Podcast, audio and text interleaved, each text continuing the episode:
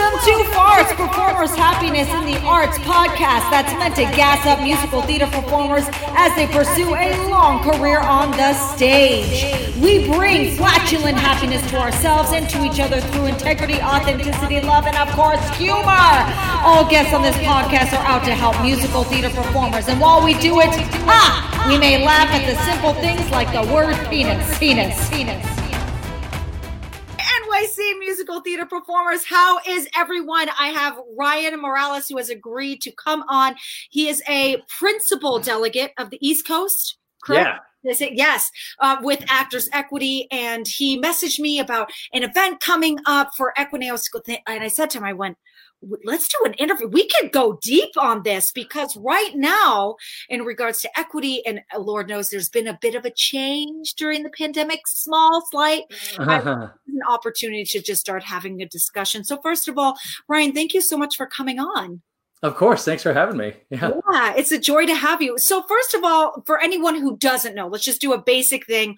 What is Actors Equity? And I'm going to put it in this term. Is it a talent? Is it a talent union? Like what is it? If you're not in it, you're not talented? No, not at all. So it's a collective bargaining union. So by all the actors kind of giving over a certain amount of autonomy over their work, we're able to create better terms for everyone who's a part of the union. There's other performers. There's other performing unions like SAG-AFTRA. IATSE is the is a union for stagehands. There's a directors guild. That's another artistic union. But unions are actually really commonplace in a lot of trades. For instance, my father is an electrician. He's been a part of electricians unions. He's been there's plumbers unions. There's teachers unions. So it used to be years ago that unions represented a large portion of workers in the United States, but because of a lot of interference from our government, I think the figure is that only 6% of American workers are part of a union nowadays. Wow, that's such an interesting fact. Hello, back at you.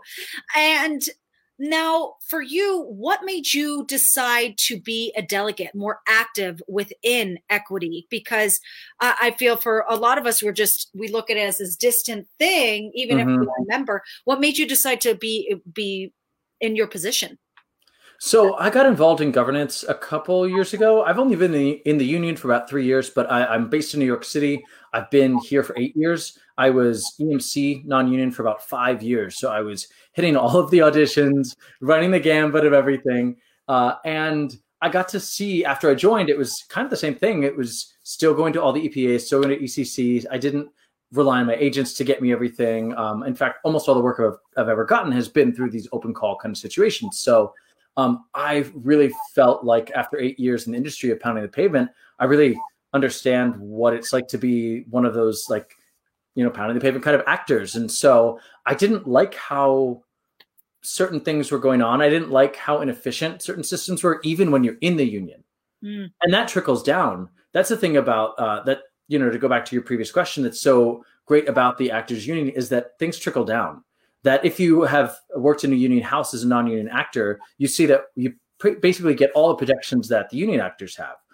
And so the same with auditioning. If it's not as organized at an EPA for the union actors, it's even worse for the non-union actors or the EMCs. And so I just, being a union member and now having seen it from all sides, I was like, man, some stuff's got to change. So I got involved with the EPA committee. I met Sid Solomon, and kind of got connected in with some of those folks. And then when the delegate elections came along, he was actually the one, he and Rashawn, who Sid's a former counselor, Rashawn is a current counselor. They both reached out to me. They're like, are you running? And I had seen the email and I was like, yeah, I am.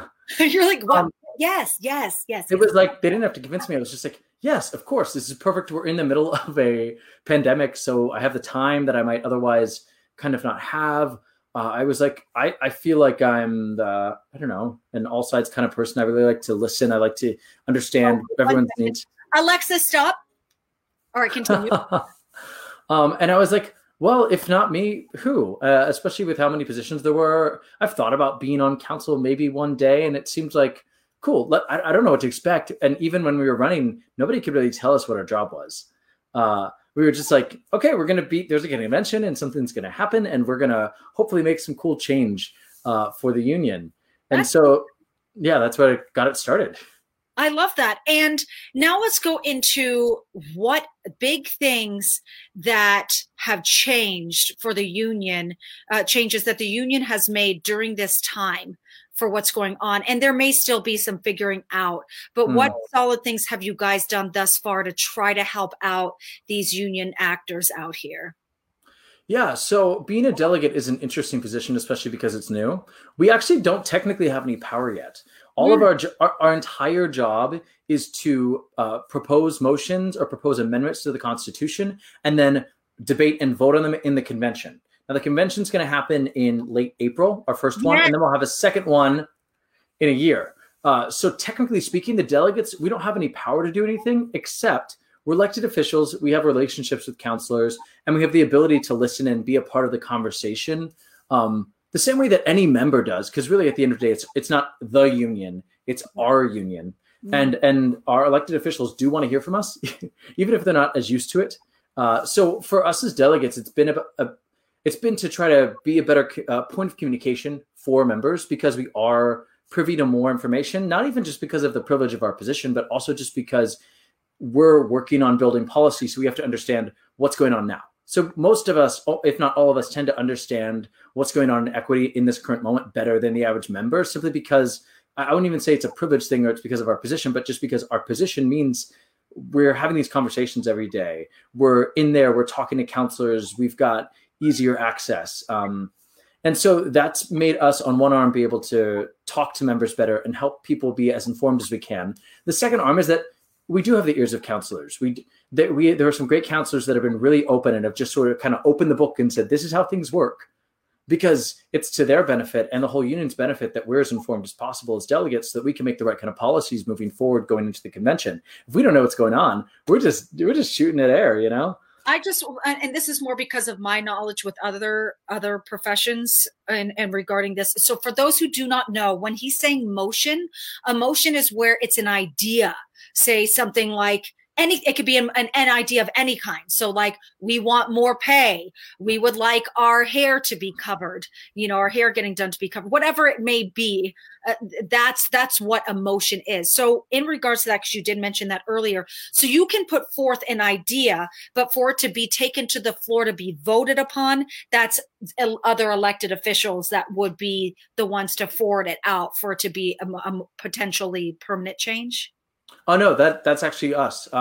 So the way the union labels it, there's two kinds of things we can put forth and then pass. Motions, which are kind of like what you're saying. It's a directive. It's, hey, there's people working on motions related to harassment, related to acting musician issues, related to Black and BIPOC folks in our union, and anti-racism and transparency, like all of those things which aren't necessarily like a law, and it doesn't change our Constitution. But let's say, for instance, you had a motion that was like, we motion that acting musicians be given a reasonable amount of money for their rentals, the rentals of their personal instruments in every contract. So then that motion would get, let's say it gets passed, it gets sent to council, who sends it forward to staff.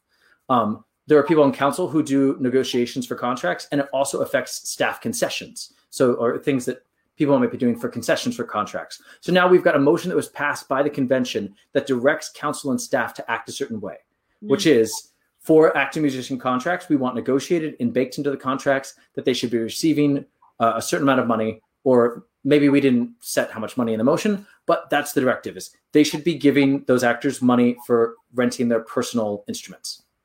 Absolutely. Absolutely. And then, so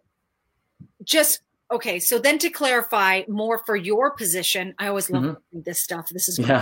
So for your position, you're saying you didn't have power to like do the voting, but you have power then to bring forth the motions and what you just said. But like you can't vote, you don't vote on it. We actually do vote on it. That's what's great about it. Okay, got it. Okay, so then it is the way that I know it. Okay, so forth, you're part of the discussions and everything, and then you do vote on it. I love that. Okay, now I'm 100% following. I got it. Amazing. Yes, light on yonder. Love that. So you are a person for people to speak to directly in regards to anything they would like to see changes, or for them to even find out what's going on. Now, for non-union people or even agency candidates, do they have access to see what you guys are discussing, what things are in motion, or is it really only open to people who are members of the union?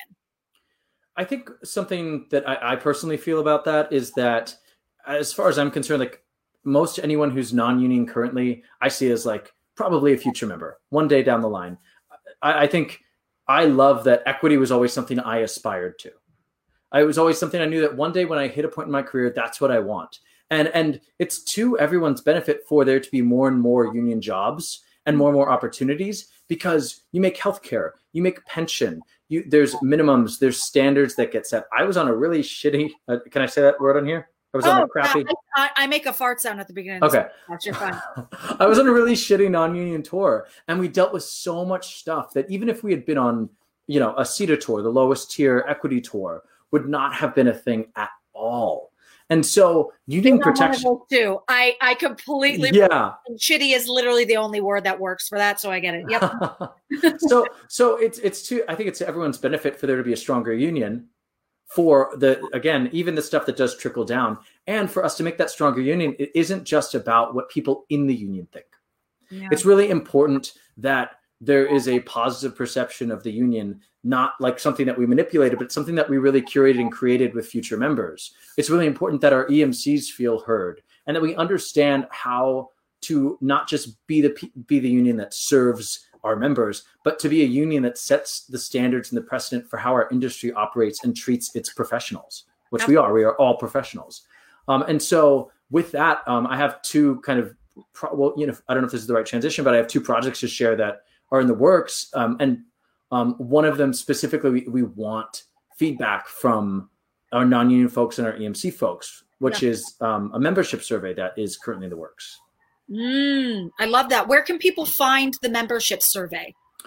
I have the link. What is the easiest way for me to share it with your audience? Because I can give a link to it. We're discussing it. Definitely put it down below in the comments. So after this, Ryan will paste it in the comments below this interview, so you guys can access that. I love that. And I have a comment. As an EMC, I feel pretty disconnected from the union. That's good to hear that. So, I mean, this is a perfect person, Ryan, to hear that. And then please write, if you have the time, why you feel disconnected from the union. So that way he could dive into that and bring that to the right people for further discussion. I'm sure that's probably not the first time you've heard anything like that. And honestly, you probably felt like that at one point too. So you get it.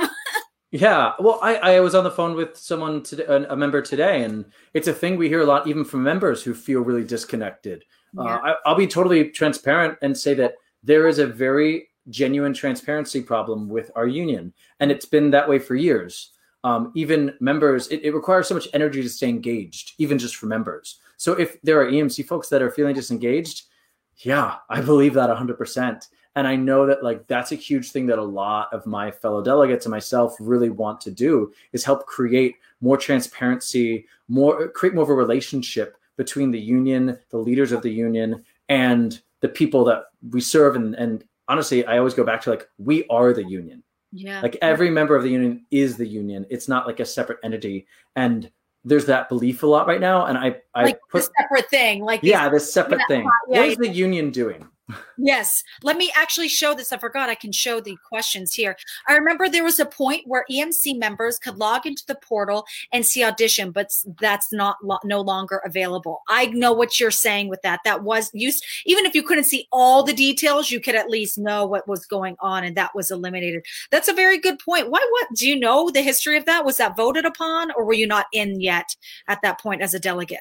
I was EMC at the time. And I remember that same thing. It used to be that you could go to Equity's website and see all the auditions. And then they got rid of that for some reason. I never got the answer why. I'd be curious, because I know that a lot of the counselors that are currently that are currently serving were serving back whenever that decision was made. I'd be curious to see if that was a council thing or if that was a staff thing. Yeah. Because that's something to think about too. If you're not familiar with how equity is structured, it's kind of like a nonprofit. So you have the staff that runs the day-to-day operations. They are not union members. They are paid. They're like, they're the actual they're paid staff. So they make a lot of these decisions. Council kind of gives directives and says, we'd like to see this, we'd like to see that. But a lot of operational day-to-day or decisions get made by staff. Staff's the one who built the new website. And they're led by, her name right now is Mary McCall, who's the executive director. You can kind of think of her like the CEO of Equity. And then sort of above her is the council, which Kate Schindel is our president. Kate Schindel is the president of the council. They give directives to Mary. Mary's directly accountable to them, but they don't necessarily have direct accountability to staff. And so it's always like a sticky web to unwind of, okay, where did this decision come from? Was it something council voted for and then staff did? Was it a decision staff made? And I know that that happened when they did the new Equity website. Yeah. Which is, frankly speaking, something technology is a big initiative of mine. I would very much like to see the website completely upended. And I actually really thank whoever commented for reminding that, because I don't understand why EMCs and non-union folks can't have access to these auditions. It doesn't take anything away from the union. I understand. It doesn't, because I'm EMC. You know, we're like down the line anyway. Like you automatically get seen before. So yeah, we just fill in the holes. Yeah, it's. I know that like when it happened, a friend of mine was Equity, so I borrowed her login so I could look at it through her login. Yeah, my husband's Equity, so he's the person that I can use for that. So yeah. I definitely understand that little connection thing that is so great. Yeah. But yeah, and there's different ways. We're performers. We find ways to get the information systems that other people make up and everything. So I know there's a lot of different solutions to that, but it is unfortunate because it really was just an open thing. Yeah. And like now we have to do the sneaky sneaks, which we're like, we're going to do it. Yeah. It's going to happen.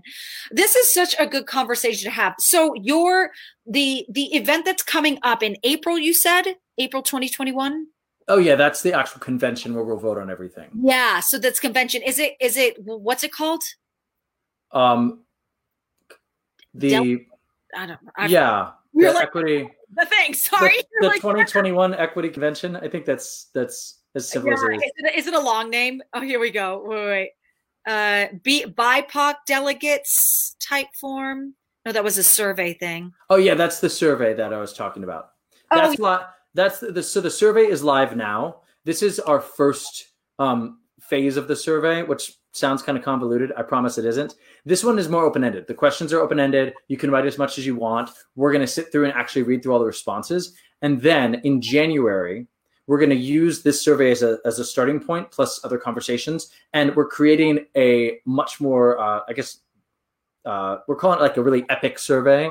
So it'll be a lot of questions and they'll all be like measurable. So whereas this is like words, information, people's thoughts, feelings, that's going to be like our ability to look at facts and figures and numbers and say, hey, 80% of EMCs don't even know who they would talk to on the union about any problems they had on the job. Hey, 50% of central Equity members have never met with a business rep. You know what I mean? So we can get actual facts and figures and see and point to the disconnects, point to people's needs, point to how our union, non-union, and EMC folks are feeling about the union and their experiences with the union, so that we can point to leadership. Like we can take this to leadership and take it in the convention and say, hey, here's all the problems. We did a survey. We got, thousands of responses, and this is the information. And for those I'm a numbers geek. So being able to have that at my fingertips and have that shared with all of leadership is a really big goal of us putting together the survey. Yeah. I have a question. This is just more my own. I don't think this is you guys at all, but I'm going to ask it because then you'll help redirect it. What hand does Equity have to help the theaters that are suffering right now? It's a good question, but I don't know if there's I feel like that is I don't know. I'm just asking. I don't know. Yeah, no, it's a good question, and it's a complicated one because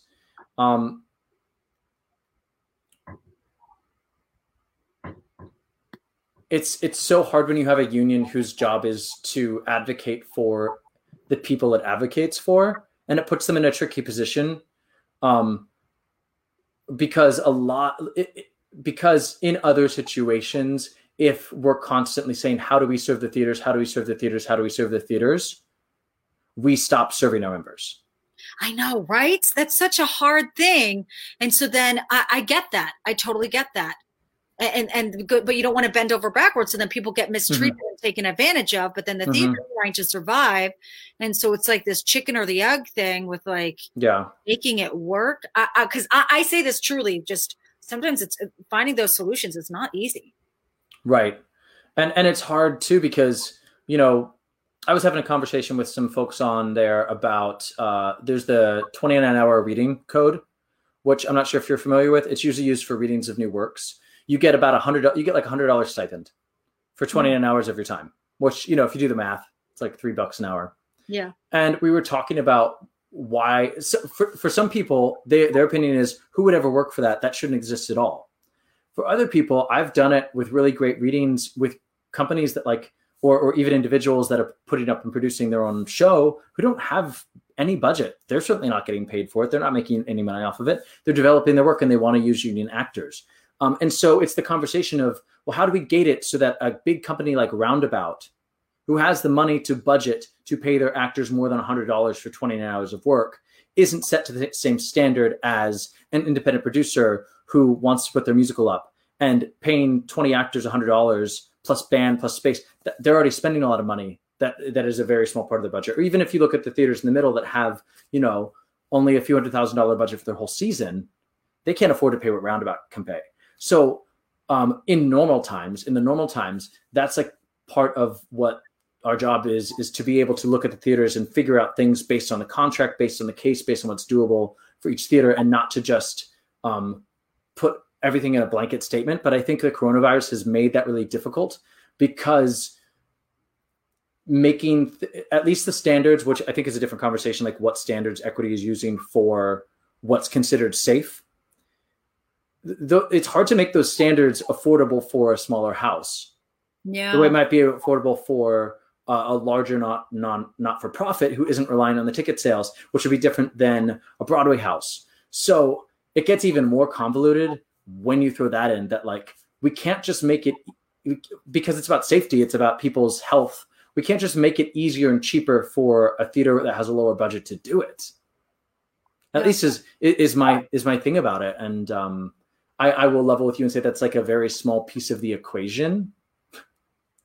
As far as the dumpster fire that is theater work right now and how much isn't happening that I think could be happening. But I hope that answers kind of your question. Yeah. What about getting, I my brain just started to go as an idea, regarding, oh God, it was in my head. So in regards to, these theaters dying out. So we have these theaters are dying out during this time, and horrible. Actors are out of work. There is the Actors Fund, and they provide a lot of amazing stuff, and they've just helped out so many performers during this time. They're just miraculous. But is there any type of collaboration there, or just even within you guys on teaching people how to start theaters and make them successful? Because I feel like that's the biggest thing for us to figure out right now, because we're going to have, unfortunately, more closed. Westchester recently closed, which is extremely sad. And we know the likelihood of them being the only one is not likely, which is just no. Is that something on the docket that could be voted upon as things provided, or is that where you go, oh no, that's us? And because I feel like that, I mean, that's a big thing that I'm suggesting, but also a good one. I don't know. I just made that up. Well, there is an arm of equity that, what is it called? There's a whole committee on it. It's basically helping to organize work. So in normal times, they're trying to help theaters who maybe were working with just a few guest contracts, get them up to SPT, or helping theaters to like be able to afford and know how to be able to hire more union actors so that we can get more union jobs. I can't really speak to how effectively that whole process has been going the past several years. I will say that wages have kind of stagnated, especially in the regions, which is tough. But as far as like educating people on how to start theaters, I'm not sure that Equity is the kind of organization that has the resources to do that, weirdly enough. Yeah. I think that is an awesome idea. And I would say, I feel like the Actors Fund is a bit more equipped in that regard. At least compared to like what Equity's current operations are and like what different committees are, what different job, I just am like, that's a cool idea. I have no idea where it would go, or if it would even be Equity would be the most effective at that job, I think. Yeah. My thought is always, why not? Like, that's where my brain goes. Like, why not? I mean, especially because I don't know if anything like that is happening. Actors Fund is great. And like, people are bored. So like, that's where I'm just like, I don't know, just an idea. We got a great question here. Also curious, what is the incentive to join the union when theaters open back up? With more union actors than ever unemployed and theaters probably to have to let go of their union status or decrease the number of contracts, I struggle with justify joining, even though it's been a goal for a long time. Great question. I mean, if that question did not illustrate the pandemic, I don't know what does. I don't know. Yes. Go for it. This is just kind of Ryan answering, not Delegate Ryan answering. I've been in the city 8 years. I've seen friends get their union card. I've seen friends get here and leave. I've seen like a lot of seasons of people come and go. And my message to people is always like, take your card when it's time to take your card. Mm. You don't need your card to feel like a professional actor.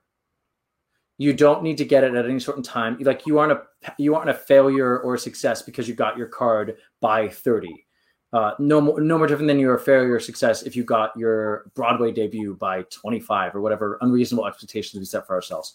I think you're right to question and be wary or to join the union given everything that's going on. Yeah, it's tough. And I mean, it's less guidance and more just like, hey, cool, be wary about it. That doesn't mean that you won't be in the union one day. That doesn't mean like we aren't excited to have you and we have you, but like you got to do you. It's like I have friends who are freezing their union membership, which for the record does not mean they can work a non-union. It just means they don't have to pay dues until they unfreeze it. But and that's not what I choose to do. I want to pay my dues. I want to help my union have money in the coffers because membership basic dues pay for like 40% of our budget. Without those, and we certainly don't have working dues coming in. But also I respect that that's what people need to do for themselves. You're in this to be a professional actor for as long as you want to be, not to feel like you have to hit these certain benchmarks in order to do it. So I don't know. I just want to like say I hear you and I think what you're worried about is totally legitimate and you'll join when you'll join. Yeah, yeah. Absolutely. I love that. Thank you so much for coming on here. I'm so grateful. This is it. This is a nice, strong group of people, kind, talented individuals in this group. And I'm just grateful. Thank you so much. Is there anything final that you would like to add before I ask where people can find you on social media? I would say that right now, the more that you can talk to people in person, face-to-face like this, the better. Whether that's getting on the phone with one of your delegates, talking with other EMCs, non-union folks, sitting down with an Equity member who can help you understand what's going on. I think that Facebook can get really toxic when we're just typing at each other. We lose a lot of ability to empathize, to understand. We don't get as much tone, intent. We don't have body language. So I would encourage you, especially with things being as stressful and high pressure as they are, the more that you can get on the phone or get on video or just like talk to humans about human stuff, I think you'll find you're able to have much more constructive conversations about all of this scary, uncertain, crazy stuff that we're dealing with. Absolutely. And wonderful. Thank you so much. Where can people find you on social media if they want to continue the conversation? Yeah, so I'm on Facebook a bunch, also Instagram. Ryan Morales Green is my last name. Ryan Morales is my equity name. So you're welcome to hit me up on Instagram or find me on Facebook and friend me, shoot me a message, just be like, hey, we might not know each other. I saw you on the thing. Just so that I'm like, oh, cool. Yeah. Cool. Yeah. Wonderful. Thank you so much for coming on.